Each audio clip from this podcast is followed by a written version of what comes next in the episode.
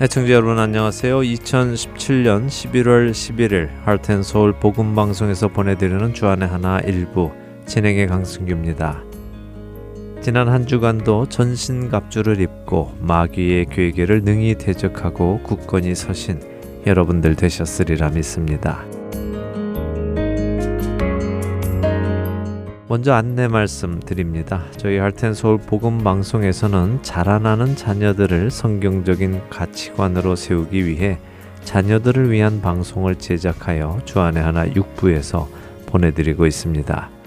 설문조사를 통하여서도 많은 자녀들에게 도움을 주고 있다는 기쁜 소식을 전해 들었습니다. 이 자녀들을 위한 방송 중에는 우리 자녀들이 직접 참여하는 Let's Read the Bible이라는 프로그램이 있습니다. 자녀들이 스스로 성경을 읽는 프로그램이지요. 매주 여러 지역에 있는 자녀들이 직접 성경을 읽어 녹음하여 보내주시면 저희가 방송으로 제작을 하고 있습니다. 바로 이 부분을 여러분들께 말씀을 드리려고 하는데요. 방송을 들으시는 여러분들 중에 어린 자녀가 있으신 분들, 혹은 손자, 손녀가 있으신 분들, 이 성경을 읽는 프로그램 Let's Read the Bible에 참여해 주시라는 부탁을 드리려고 합니다. 자녀들이 자신의 목소리로 직접 성경을 읽고 그것이 방송으로까지 나와서 자신들의 목소리를 듣게 되면 정말 기뻐하더라고요. 그래서 더 성경도 자주 읽게 되고요. 다음 주에는 또 누가 나오나 관심도 갖게 되더군요. 우리 자녀들이 하나님의 말씀 안에 자라나도록 우리는 할 수 있는 모든 일을 해야 한다고 믿습니다. 여러분들의 자녀들 또 손자, 손녀 중에 글을 읽을 수 있는 나이부터 12살 정도까지의 자녀들이 참여해 주시면 좋겠습니다. 특별히 부모님들께 부탁을 드릴 것이 하나 더 있는데요. 아무래도 부모님의 욕심은 우리 아이가 성경을 아주 또박또박 잘 읽어주기를 바라시지요. 하지만 꼭 그렇지 않아도 된다는 말씀을 드리고 싶습니다. 중간중간에 틀리기도 하고요. 또 어색하기도 하고. 하지만 그럼에도 하나님의 말씀을 읽어 내려가는 우리 아이의 목소리에 청취자들은 더 큰 감동을 받습니다. 그러니 우리 아이가 방송에 낼 만큼 잘 읽지 못한다고 해서 포기하지 마시고요. 적극적으로 권면하셔서 참여해 보시기를 부탁을 드립니다. 저는 개인적으로 우리 아이들이 떠듬떠듬 그 성경을 읽는 소리가 더 듣기 좋더라고요. 자세한 문의는 전화번호 602-866-8999로 하셔서요. 김지은 방송 간사를 찾으시면 되겠습니다. 여러분들의 많은 참여 부탁드립니다. 첫 찬양 함께 하신 후에 말씀 나누겠습니다.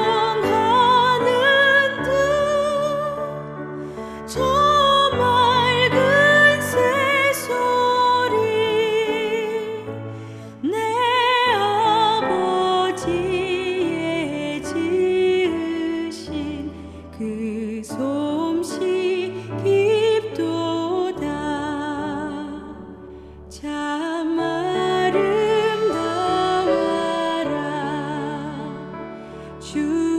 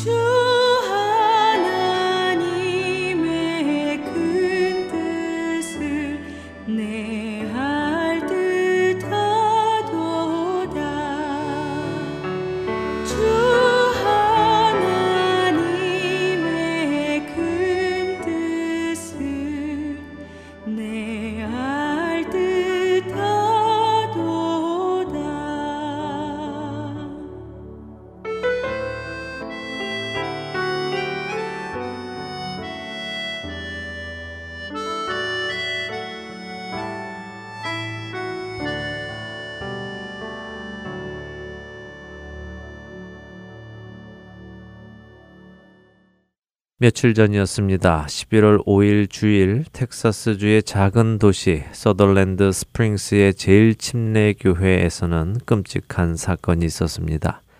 주일 예배가 한참이던 11시 20분쯤 한 명의 괴한이 교회 안으로 들어와 예배를 드리던 성도들을 향해 총을 난사했습니다. 이 끔찍한 사건으로 인하여 예배를 드리던 성도 중 최소 26명이 숨지고 20여 명이 크게 다쳤습니다. 이번 사건으로 숨진 사람들은 5살의 어린아이부터 72세까지의 노인으로 다양했습니다.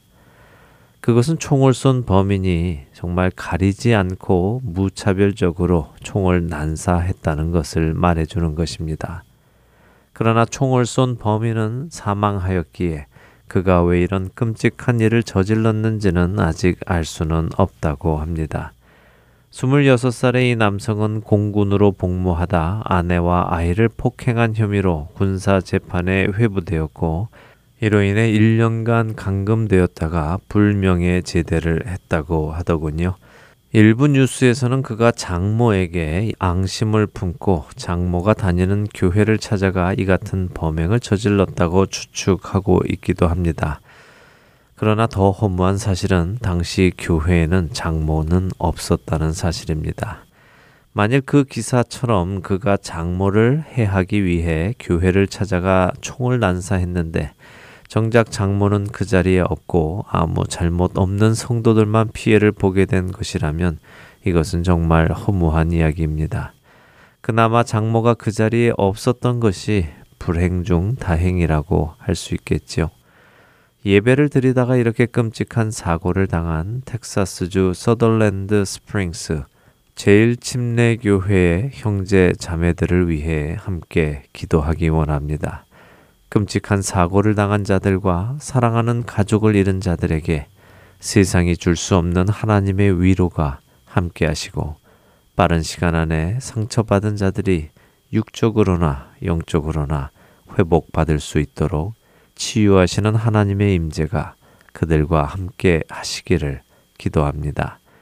우리는 알 수 없는 어려운 일 속에서도 하나님의 신실하신 뜻을 찾게 하시고 이를 통하여 성도들이 하나님께 더욱 가까이 가는 계기가 되기를 소원해 봅니다.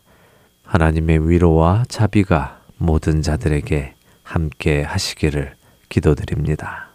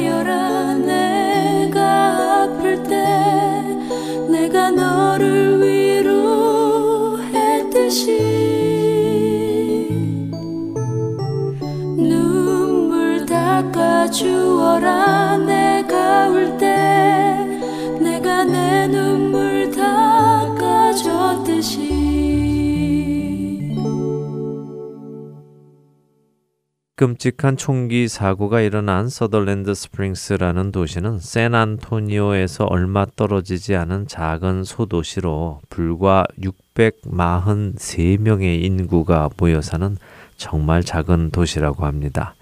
인구 643명. 웬만한 학교의 학생 숫자 정도밖에 되지 않는 정말 작은 도시입니다.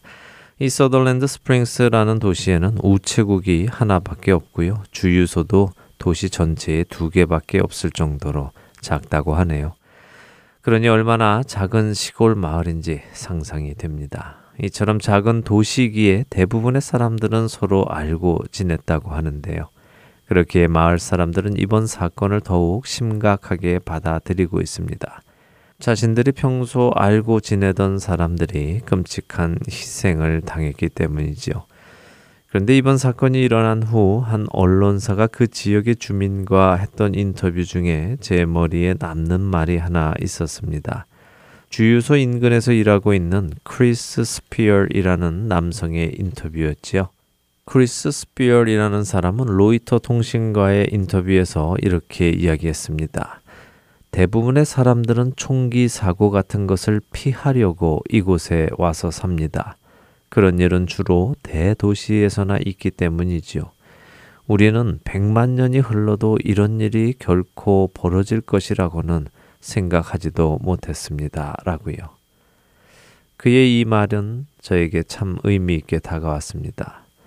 그렇습니다. 그가 말한 것처럼 이런 대단한 총기 사건은 주로 대도시에서 일어났습니다. 불과 한 달 전 우리는 대도시인 라스베가스에서 미국 최악의 총기 사건을 경험했습니다. 그리고 최악이라고 불리던 그 라스베가스 사건 이전까지 최악으로 불렸던 버지니아 공대의 사건 역시 사람이 많은 곳이었죠. 그래서 이런 일들이 싫어서 또 두려워서 조용히 삶을 누리려고 사람들은 이 작은 도시 서덜랜드 스프링스라는 곳으로 이주해 온 것이라고 그곳에 사는 크리스 스피얼이라는 남성은 이야기했습니다. 그러나 그곳도 그들이 생각했던 것과 같이 안전한 곳은 아니었습니다. 그 조용하고 작은 도시에도 끔찍한 사건은 일어날 수 있었던 것이었습니다.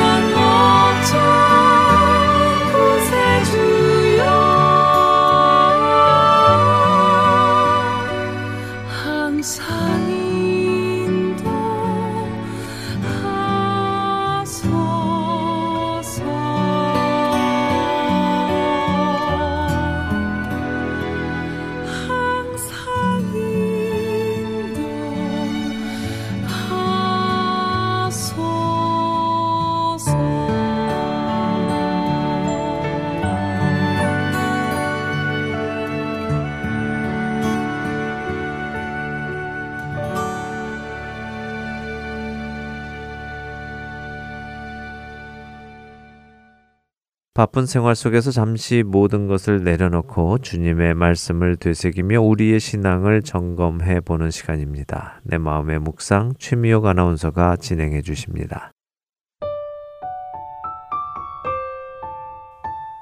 그리스도인으로 살아가다 보면 조롱의 대상이 되거나 심지어 핍박의 대상이 되기도 합니다. 여러분들도 그런 경험을 해보셨는지요? 누구나 다 하는 것을 그리스도인의 양심 때문에 하지 않겠다고 했다가 손가락질을 받아보거나 하지 않겠다고 해도 강압적으로 요구하고 그렇지 않으면 해를 받을 것이라는 말을 들어보신 적도 있으신지요? 크거나 작거나 그리스도인으로 세상을 살아가다 보면 이런 일들을 겪게 되어 있습니다.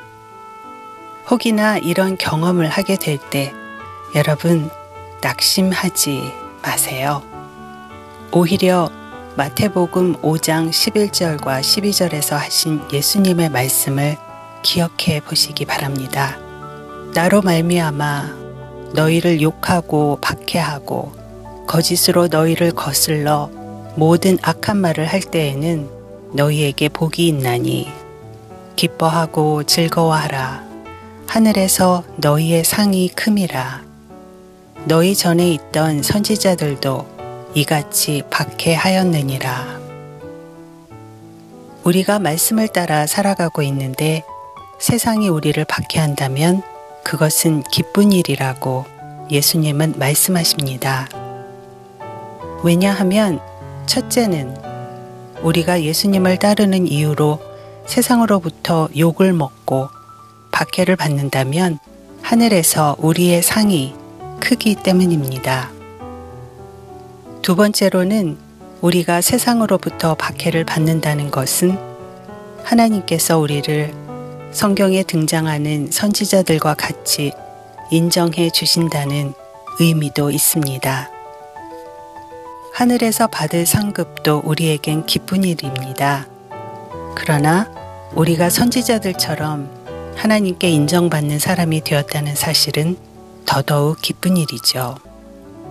부족하고 연약한 나라는 한 사람을 성경의 선지자들이나 받는 핍박을 감히 받을 수 있게 허락해 주셨다는 것은 하나님께서 나를 귀히 보아주신다는 말씀이기 때문입니다. 사도행전 5장에 사도들은 공회에 불려가 채찍질을 당하고 예수의 이름으로 말하는 것을 금지당했습니다. 그러나 그들은 예수님의 이름을 위하여 능욕받는 일에 합당한 자로 여김 받음에 기뻐하며 공회 앞을 떠났지요. 우리가 예수님 때문에 세상에서 욕을 먹고 박해를 받게 된다면 그것은 정말 명예로운 일인 것입니다. 우리가 박해를 받는 것은 그리스도의 고난에 참여하는 것이라고 베드로전서 4장에서 말씀하십니다. 감히 우리가 예수님의 고난에 참여할 수 있다는 것이 얼마나 영광스러운 명예입니까? 여러분은 예수님으로 인해 세상에서 조롱을 받으시거나 핍박을 받고 계십니까? 만일 그런 일이 지금 내 삶에 일어나고 있지 않다면 그 이유가 우리가 세상과 타협하여 그들과 같아졌기 때문은 아닐까요? 혹은 여러분이 예수 그리스도를 전하는 하나님의 대사인 것을 잊고 작은 크리스천 무리 안에서만 지내고 있기 때문은 아닌지요. 우리의 인생은 빨리 지나갑니다. 그렇기에 우리에게 허락된 시간 속에서 우리가 무엇을 바꾸어야 나를 대신하여 죽으시고 다시 사신 그분을 위하여 살 수 있는지를 점검해 봐야 할 것 같습니다. 하나님, 우리를 도와주시옵소서. 주를 위해 부끄럽지 않게 망설임 없이 그리스도의 고난에 참여하는 삶을 기쁨으로 감당할 수 있도록 도와주시옵소서 예수님의 이름으로 기도드립니다.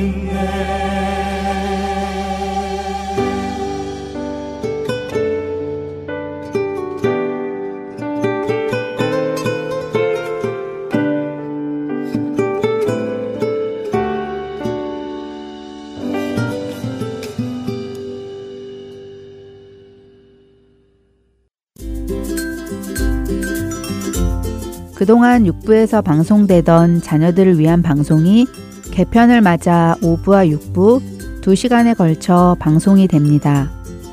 5부에서는 한국어로, 6부에서는 같은 내용이 영어로 진행됩니다. 5부는 자녀들을 두신 부모님께서 들으시고 6부는 자녀들에게 들려주세요. 또한 영어로만 준비된 주안의 하나 6부를 이제는 타민족 자녀들에게도 자신있게 권해주실 수 있습니다. 방송 CD가 필요하신 분들은 하트앤서울 복음방송 전화번호 602-866-8999로 문의하시면 보내드리겠습니다. 우리 부모님들과 자녀들이 주 안에서 더욱 신실하게 성장해 나갈 것을 믿습니다.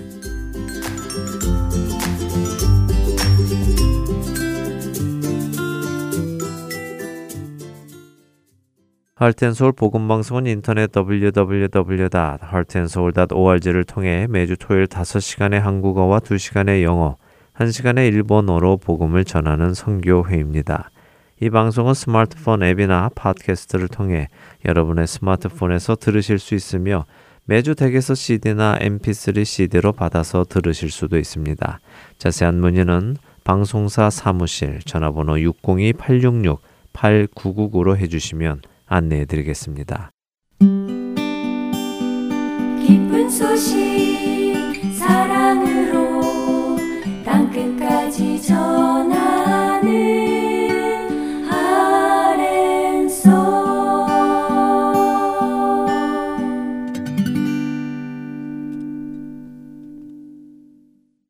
이스라엘에서 사역하시는 유병성 목사님과 떠나는 성경 여행 베들레헴에서 예루살렘까지 시간입니다. 오늘은 에브라임 수풀과 압살롬 기념비라는 제목으로 말씀 전해 주십니다.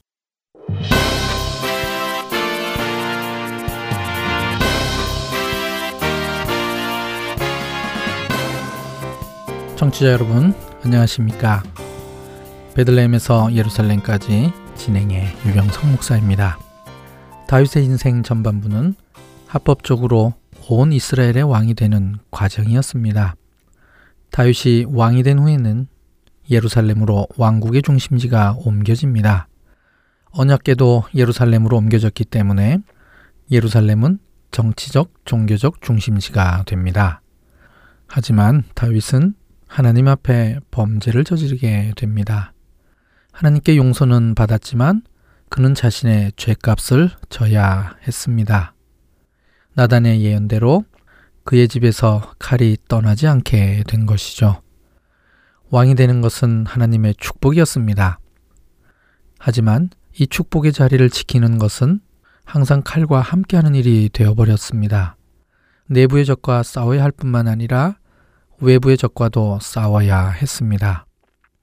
급기야는 다윗의 셋째 아들 압살롬이 다윗을 대항해서 반란을 일으킵니다. 이 반란으로 예루살렘을 떠나야만 했습니다. 맨발로 울면서 머리를 가리고 감남산을 올라가야 했습니다. 바후림과 광야 나르터를 지나 마하나임까지 와서 진을 쳤습니다.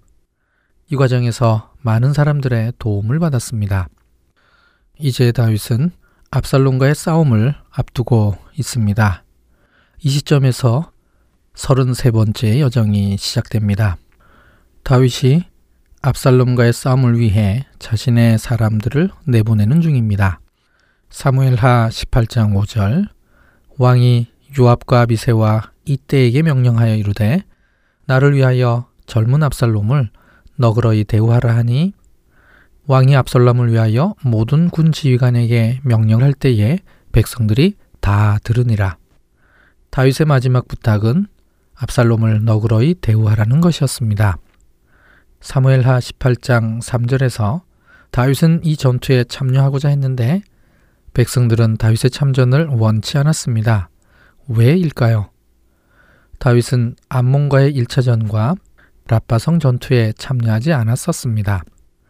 에돔과의 전투에도 참여하지 않은 것으로 보입니다. 이미 다윗이 직접 전투에 참여하지 않은 경우가 여러 번 있었습니다. 굳이 왕이 참여하지 않아도 될 만큼 총력전이 아니었기 때문이었습니다. 하지만 지금은 다릅니다. 다윗의 군대는 압살롬의 군대에 비해 수적으로도 열세이고 쫓기고 있는 형세입니다. 총력전을 해야 하는 상황이죠. 오히려 다윗이 참전해야 할 상황입니다. 혹 어떤 분은 다윗이 나이가 많아서라고 하는데 아직 다윗이 나이가 그 정도로 많은 것은 아닙니다. 그 대답은 바로 다윗의 부성애 때문입니다. 다윗은 압살롬을 여전히 자신의 아들로 생각하고 있습니다. 다윗의 군 지휘관들은 이 사실을 분명히 알고 있었습니다. 압살롬이 아들이라는 것 때문에 다윗이 빠른 결단을 내리지 못하는 경우가 생기면 작전에 큰 지장을 초래할 수 있습니다. 그래서 군 지휘관들이 다윗의 출전을 반대한 것입니다. 사무엘하 18장 6절 이에 백성이 이스라엘을 치러 들로 나가서 에브라임 수풀에서 싸우더니 에브라임 수풀에서 싸웠다고 합니다. 히브리어로 יער אפרים이라고 기록되어 있는데요. 과연 이 장소는 어디일까요? 지명 때문에 쉽게 요단강 서쪽의 에브라임 산지 어디일 것으로 추정하는 경우가 많습니다. 하지만 이 장소가 요단강 서쪽으로 볼 수 없는 이유가 몇 가지 있습니다. 첫 번째로 다윗과 압살롬이 분명히 요단강을 건너서 요단 동쪽에 있었습니다. 사무엘하 17장 24절 이에 다윗은 마하나임에 이르고 압살롬은 모든 이스라엘 사람과 함께 요단을 건너니라. 분명히 이 전투가 있기 전에 둘 다 요단강을 건넜습니다. 그러므로 이 전투가 벌어진 곳은 요단 동편일 수밖에 없습니다. 두 번째로 다윗은 마하나임에 진을 쳤고 압살롬은 길르아 땅에 진을 쳤습니다. 사무엘하 17장 26절 이에 이스라엘 무리와 압살롬이 길르아 땅에 진친이라. 실제 전투가 벌어진 곳은 양쪽 진영이 있었던 마하나임과 길르아 땅과 모두 가까운 곳이어야 합니다. 세 번째, 아히마스와 구스 사람이 뛰어서 마하나임에 갈 만큼의 거리여야 합니다. 전투의 결과와 압살롬의 죽음을 알리기 위해 두 사람은 뛰어서 마하나임에 이르렀습니다. 그러므로 뛰어서 움직일 만큼 가까운 곳이어야 합니다. 네 번째로 논리적인 이유입니다. 압살롬이 다윗을 추격해서 벌린 전투이므로 논리적으로 요단 동편에서 벌어진 전투여야 합니다. 이와 같은 네 가지 이유로 이 전투는 요단 서편의 에브라임 산지를 가리키는 것이 아닙니다. 반드시 요단 동편에서 찾아야 하고 또 마하나임에서 가까운 곳이어야 합니다. 성경에 지역 앞에 숲을 즉 야르라는 단어가 붙은 경우는 딱 두 군데 나옵니다. 모두 다윗과 관련이 있는 곳입니다. 헤렛 수풀과 에브라임 수풀입니다. 사무엘상 22장 5절 선지자가 하시 다윗에게 이르되 너는 이 요새에 있지 말고 떠나 유다 땅으로 들어가라. 다윗이 떠나 헤렛 수풀에 이르니라. 헤렛 수풀은 다윗이 가족을 모압 왕에게 부탁한 후 어느 요새에 있다가 선지자 갓의 조언에 따라 옮겨간 곳입니다. 이곳은 헤브론 남부 지역으로서 십강야와 마온강야 근처에 있는 수풀로 보입니다. 그 다음부터 사울이 따라올 때 다윗은 자주 수풀 속에 있는 요새로 들어갑니다. 수풀 속에서는 도망가거나 숨기 좋기 때문입니다. 그래서 다윗은 수풀 속에서의 전투 경험이 아주 풍부합니다. 다윗의 군 지휘관들과 용사들도 마찬가지입니다. 에브라임 수풀 전투는 다윗의 전략에 의해 선택된 전투 장소로 보입니다. 대규모 병력의 압살롬과 맞서기 위해서는 소규모 병력이 유리한 수풀 전투를 선택했을 것입니다. 그래서 가장 개연성 있는 에브라임 수풀의 위치는 마하나임 남쪽 지역입니다. 17번째 여정 헬가 타수림에서 아브넬과 그의 병사들이 기부한 목가에서 전투를 벌리고 마하나임으로 돌아가는 장면이 있는데요. 사무엘하 2장 29절 아브넬과 그의 부하들이 밤새도록 걸어서 아라바를 지나 요단을 건너 비두론 온 땅을 지나 마하나임에 이르니라. 여기에 비두론 온 땅이 나오는데 이것을 두 가지로 설명드렸습니다. 하나는 지역을 가리키는 말, 또 하나는 시간적 개념을 가리키는 말로 설명을 드렸습니다. 어느 개념을 따르든지 본문 해석이 가능한 특별한 단어라고 말씀드렸는데요. 만약 이것을 지역을 가리키는 지리적 개념으로 본다면 이것은 골짜기입니다. 마하나임이 위치한 야복강 하류의 골짜기 전체를 가리키는 말이 됩니다. 에브라임 수풀은 곧 비드론의 남쪽 부분으로 골짜기 남쪽이 됩니다. 압살롬이 요단을 건너 다윗을 추격한 길은 아브넬이 마하나임으로 돌아올 때 이용한 길을 그대로 따라갔을 가능성이 높습니다. 아하로니 교수와 아비오나 교수의 공저인 아가페 성소지도는 압살롬이 반란을 일으키고 에브라임 수풀 전쟁이 있기까지 3년이 흘렀다고 해석합니다. 그리고 압살롬이 온 이스라엘을 모아 마하나임이 있는 다윗을 추격하기 위해 뱃산 아래에서 요단강을 건넌 것으로 해석을 했습니다. 이렇게 되면 제가 제시한 해석과 반대가 됩니다. 이분들은 압살롬이 진을 친 길르앗 땅을 길랏 라못과 동일한 곳으로 해석을 했습니다. 그렇게 되면 에브라임 수풀은 비드론의 북쪽 부분이 됩니다. 양쪽 견해 모두 의미가 있습니다만 제 개인적으로는 남쪽 부분이 에브라임 수풀로 더 가능성이 높다고 봅니다. 우선 압살롬의 반란은 그렇게 길게 진행된 것으로 보이지 않습니다. 오히려 시간이 길게 흐른다면 이스라엘 전역에서 다윗에 대한 지원이 더 늘어났을 것이고 아히도벨의 계략에서 잘 드러났듯이 압살롬은 빨리 반란을 해결해야 승산이 있었습니다. 그래서 다윗이 마하나임에 도착한 후 얼마 되지 않아 바로 대규모의 추격대를 보냈을 것으로 보입니다.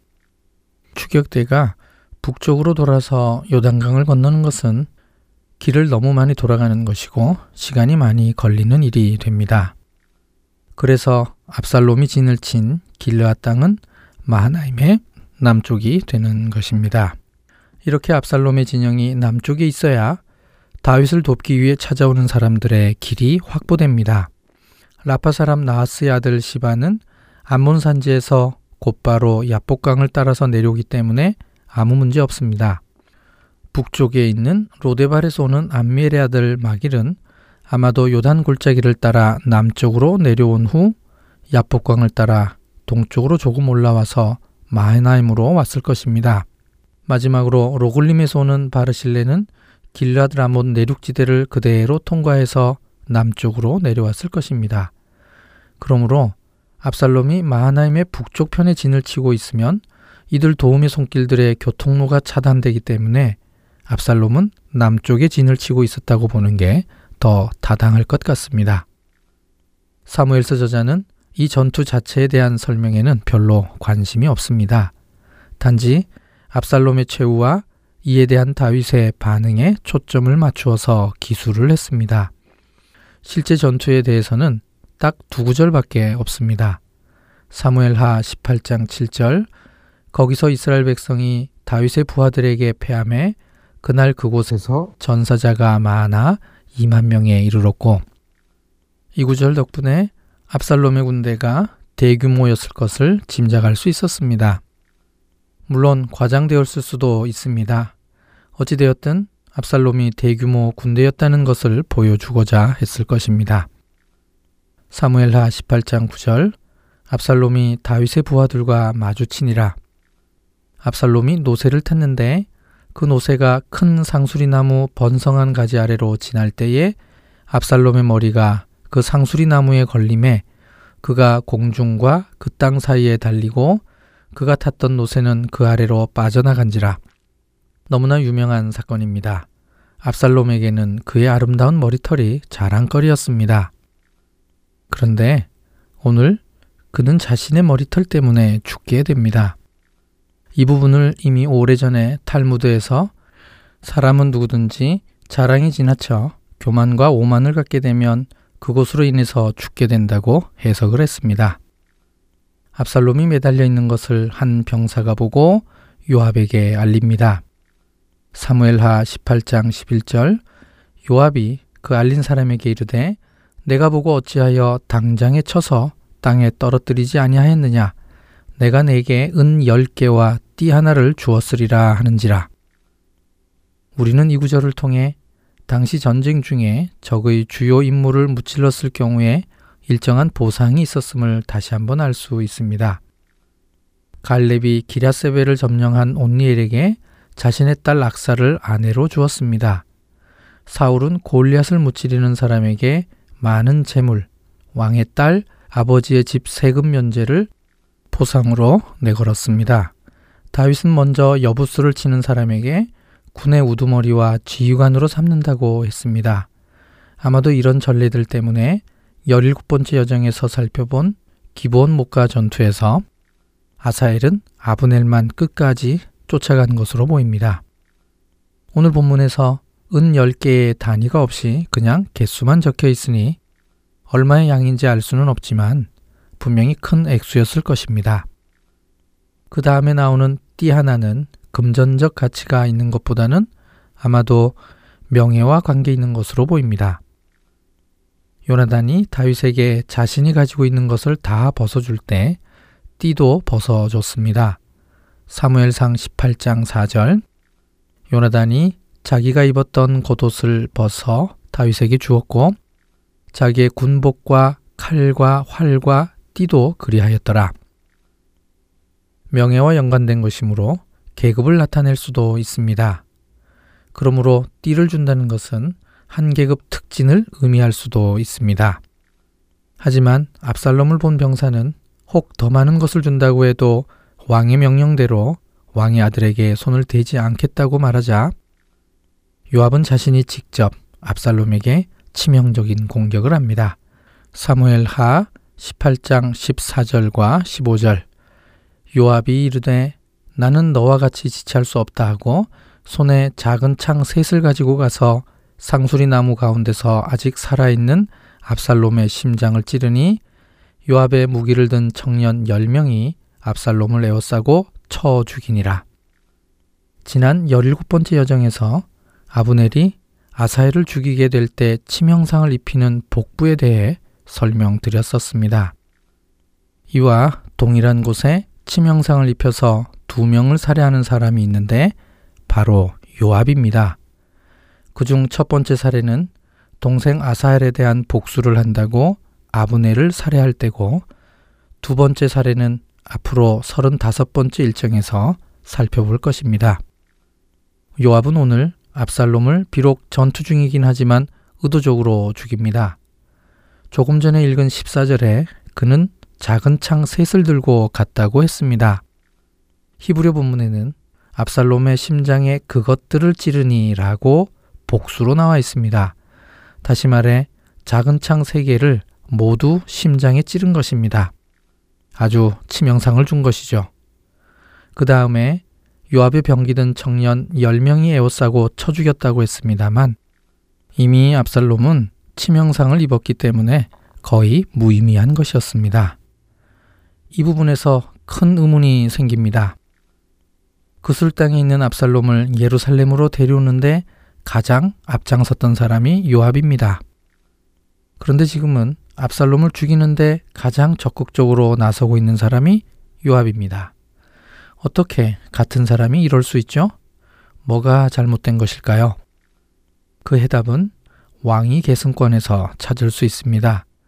요압의 입장에서는 암몬이 죽은 후 차기 왕위 계승자는 압살롬이 될 것으로 예상하고 그를 적극 예루살렘으로 데리고 왔지만 그것이 아니었음을 금방 알았던 것입니다. 그래서 의도적으로 압살롬을 피하기까지도 했죠. 이런 정치적 분위기가 압살롬으로 하여금 반란을 일으키게끔 충동한 것입니다. 요압에게는 이제 압살롬은 쓸모없는 사람일 뿐만 아니라 자칫 자기에게 위해를 가할 수도 있다고 판단했기 때문에 다윗의 부탁에도 아랑곳하지 않고 죽여버린 것입니다. 요압의 폭력성이 다시 한번 더 드러난 장면입니다. 압살롬은 비참한 최후를 맞이했습니다. 큰 구멍에 그의 시체를 던지고 그 위에 큰 돌무더기를 쌓았습니다. 죽은 사람 위에 돌무더기를 쌓은 것은 저주의 표시입니다. 범죄한 아간을 돌로 치고 그 위에 돌무더기를 쌓았듯이 압살롬에게 그렇게 한 것입니다. 압살롬은 생전에 자기의 이름으로 세워놓은 비석이 있었습니다. 사무엘하 18장 18절 압살롬이 살았을 때에 자기를 위하여 한 비석을 마련하여 세웠으니 이는 그가 자기 이름을 전할 아들이 내게 없다고 말하였음이더라. 그러므로 자기 이름을 기념하여 그 비석에 이름을 붙였으며 그 비석이 왕의 골짜기에 있고 이제까지 그것을 압살롬의 기념비라 일컫더라.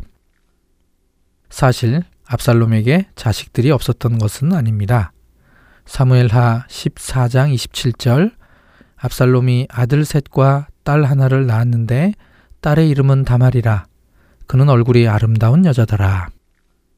압살롬이 자식이 없어서가 아니라 자신의 이름을 남기고 싶었던 것으로 보입니다. 이와 같이 성경에서 자신을 위하여 기념비를 세운 사람이 딱 한 사람 더 있습니다. 사울입니다. 사무엘상 15장 12절 사무엘이 사울을 만나려고 아침에 일찍이 일어났더니 어떤 사람이 사무엘에게 말하여 이르되 사울이 갈멜에 이르러 자기를 위하여 기념비를 세우고 발길을 돌려 길갈로 내려갔다 하는지라 사울과 압살롬만이 기념비를 만들었던 것입니다. 자신의 힘과 능력으로 이름을 남기고 싶었지만 결국은 둘 다 비참한 최후를 남겼을 뿐입니다. 전투는 끝났습니다. 이제는 이 사실을 어떻게 다윗에게 알리느냐입니다. 사독의 아들 아히마스가 소식을 전하고 싶었지만 요압은 구수 사람을 보냅니다. 아히마스는 거듭 요청해서 결국 소식을 전하기 위해 그도 달려가게 됩니다. 분명히 뒤에 출발했는데 어떻게 아히마스가 먼저 도착했을까요? 사무엘하 18장 23절 그가 한사코 달려가겠노라 하는지라 요압이 이르되 그리하라 하니 아히마스가 들길로 다름질하여 구스 사람보다 앞질러 가니라. 비밀은 들길에 있습니다. 히브리어로 데레카 키카르입니다. 둘러가는 길 혹은 평평한 길이라는 뜻입니다. 구스 사람은 에브라임 수풀을 헤치고 달려갔고 아이마스는 둘러가는 길이지만 평평한 길로 달렸기 때문에 더 빨리 도착할 수 있었습니다. 이 전투를 위해 사람들을 보낼 때에 다윗은 성문에 있으면서 대를 지어 사람을 내보냈습니다. 이제 전투가 끝났습니다. 전투의 소식을 들을 때에도 다윗은 성문에 있었습니다. 사무엘하 18장 24절 때에 다윗이 두 문 사이에 앉아 있더라. 파수꾼이 성문 위층에 올라가서 눈을 들어보니 어떤 사람이 홀로 달려오는지라. 다윗이 지금 어디에 앉아 있는지도 아주 자세하게 설명해 놓았습니다. 두 문 사이입니다.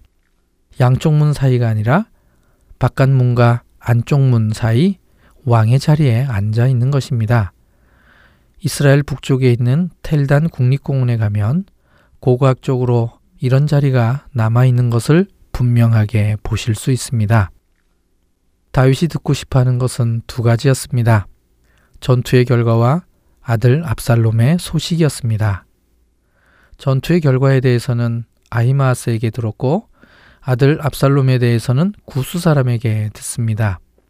압살롬이 죽었다는 소식을 듣고 다윗은 성문 2층으로 올라가서 크게 울었습니다. 내 아들이라는 말을 다섯 번이나 반복하면서 울었습니다. 다윗의 심정을 잘 알 수 있는 모습입니다. 아울러 이날 전투에 대해 평가해 놓은 구절도 있습니다. 사무엘하 19장 2절 왕이 그 아들을 위하여 슬퍼한다 함이 그날의 백성들에게 들림에 그날의 승리가 모든 백성에게 슬픔이 된지라. 이겨도 기쁘지 않은 싸움이 된 것입니다. 다윗의 슬픔이 너무 크기 때문이었죠. 이렇게 해서 압살롬의 반란은 끝이 납니다.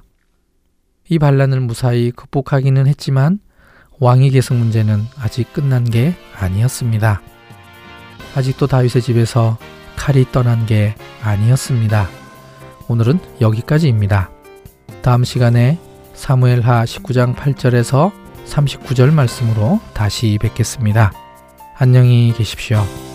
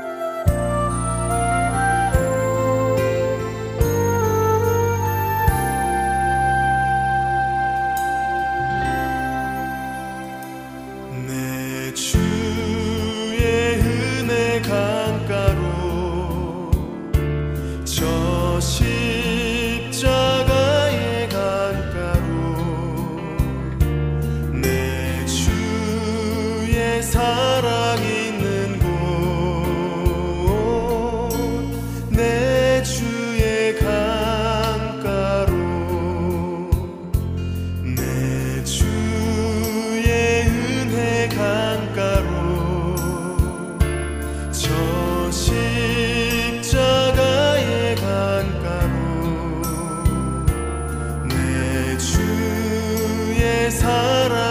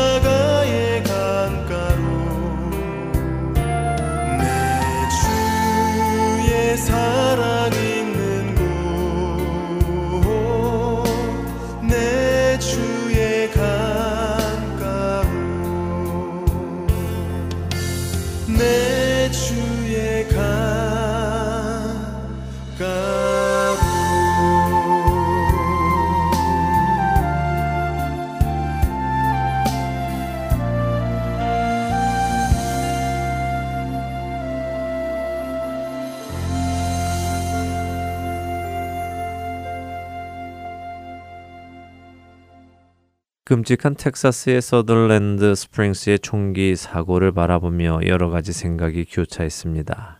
왜 하필 교회에서 이런 끔찍한 일이 생겼을까? 그는 왜 하필 예배 시간에 들이닥쳐서 이런 끔찍한 일을 벌렸을까?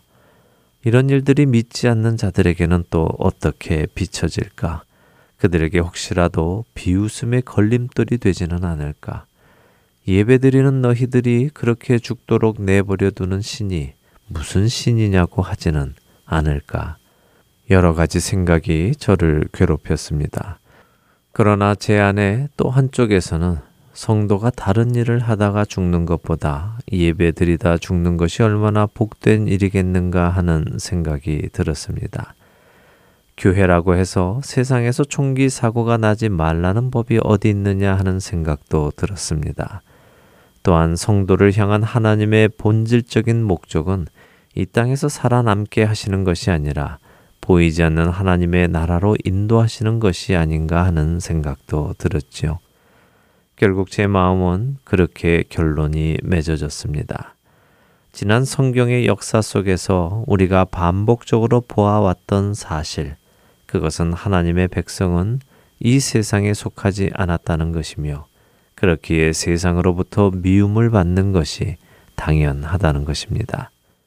하나님께서는 자기 백성이 이 땅에서 고난을 받지 않고 살게 해주시는 분이 아니라 그 고난을 함께 받으시며 그 고난 속에서도 신앙을 지키게 해주시는 분이십니다. 이미 예수님께서 그 길을 먼저 가셨고 우리에게 그 길을 따라오라 하셨습니다. 또한 하나님께서는 순교자들이 순교당하지 않도록 구하시는 분이 아니라 그들의 순교의 자리에 함께 하시는 분이십니다. 오히려 그들보다 먼저 그 길을 가셨고 그 길을 따라오라고 하셨지요. 바로 예수님께서는 고난을 받으셨고 십자가에서 못 박혀 죽으셨습니다. 그리고 우리에게도 각자가 자기 십자가를 지고 따라오라고 하셨습니다. 그렇기에 우리의 삶의 목적은 이 땅에서의 안전함이 아닙니다. 멸망받을 이 세상을 떠나 하나님 나라로 걸어가는 것이 우리의 목적인 것입니다. 그러므로 어느 누가 너희 신은 그 정도도 지켜주지 못하느냐라고 조롱하여도 우리의 마음이 상할 필요가 없습니다. 하나님의 보호하심은 그들이 이해할 수 없는 보호하심이기 때문입니다. 이와 함께 또 한 가지 드는 생각이 있었습니다. 그것은 우리는 언제 우리의 마지막을 맞을지 모른다는 것입니다. 그날 아침 서덜랜드 스프링스 제일침례교회에서 예배를 드리던 사람들은 그날이 자신들의 마지막 날이 될 것이라고는 생각하지 않았을 것입니다. 그 지역 주민이 말한 것처럼 그 지역 사람들은 그런 일을 피하여 그 지역으로 이사를 왔습니다. 하지만 그러한 일이 그들에게도 일어났고 그들은 예배를 드리다가 그렇게 하나님 앞으로 갔습니다. 저는 저의 마지막 날이 언제일지 모릅니다. 그러나 저의 그 마지막 순간에 부끄러운 일을 하고 있다가 주님께 부름받고 싶지는 않습니다. 주님을 위하여 주님을 섬기며 살아가고 있는 바로 그때에 그렇게 부름을 받고 싶습니다. 이것이 그리스도인으로서 가장 아름다운 모습으로 이 땅을 떠나는 것이 아닐런지요. 그렇기에 그날에 그런 모습으로 부름을 받으려면 우리는 우리의 마지막이 언제인지 모르니 늘 그 모습으로 살아가야 할 것입니다. 애청자 여러분은 주님께서 여러분을 부르시는 그날 어떤 모습으로 부름받고 싶으십니까? 여러분이 어떤 일을 하던 중에 부름을 받고 싶으십니까? 부름받고 싶은 그 모습이 여러분에게 있으시다면 오늘부터 그 일을 하시기 바랍니다. 그날에 주님께 부끄럽지 않은 모습으로 발견되도록 말입니다. 그러므로 이르시기를 잠자는 자여 깨어서 죽은 자들 가운데서 일어나라. 그리스도께서 너에게 비추이시리라 하셨느니라. 그런즉 너희가 어떻게 행할지를 자세히 주의하여 지혜 없는 자 같이 하지 말고 오직 지혜 있는 자 같이 하여 세월을 아끼라. 때가 악하니라. 그러므로 어리석은 자가 되지 말고 오직 주의 뜻이 무엇인가 이해하라. 술 취하지 말라. 이는 방탕한 것이니 오직 성령으로 충만함을 받으라. 시와 찬송과 신령한 노래들로 서로 화답하며 너희의 마음으로 주께 노래하며 찬송하며 범사의 우리 주 예수 그리스도의 이름으로 항상 아버지 하나님께 감사하며 그리스도를 경외함으로 피차 복종하라. 에베소서 5장 14절에서 21절의 말씀입니다. 에베소서의 이 말씀이 우리에게 시키시는 대로 우리가 살아간다면 우리는 부끄럽지 않은 모습으로 주님께 발견될 것입니다. 그렇기에 이 일들을 하며 살아가십시오. 부끄럽지 않은 모습으로 주님께 발견되어지는 축복이 저와 애청자 여러분께 있기를 소원하며 오늘 주안의 하나 일부 여기에서 마치도록 하겠습니다. 함께 해주신 여러분들께 감사드리고요. 저는 다음 주 이 시간 다시 찾아뵙겠습니다. 지금까지 구성과 진행의 강순기였습니다. 애청자 여러분, 안녕히 계십시오. 주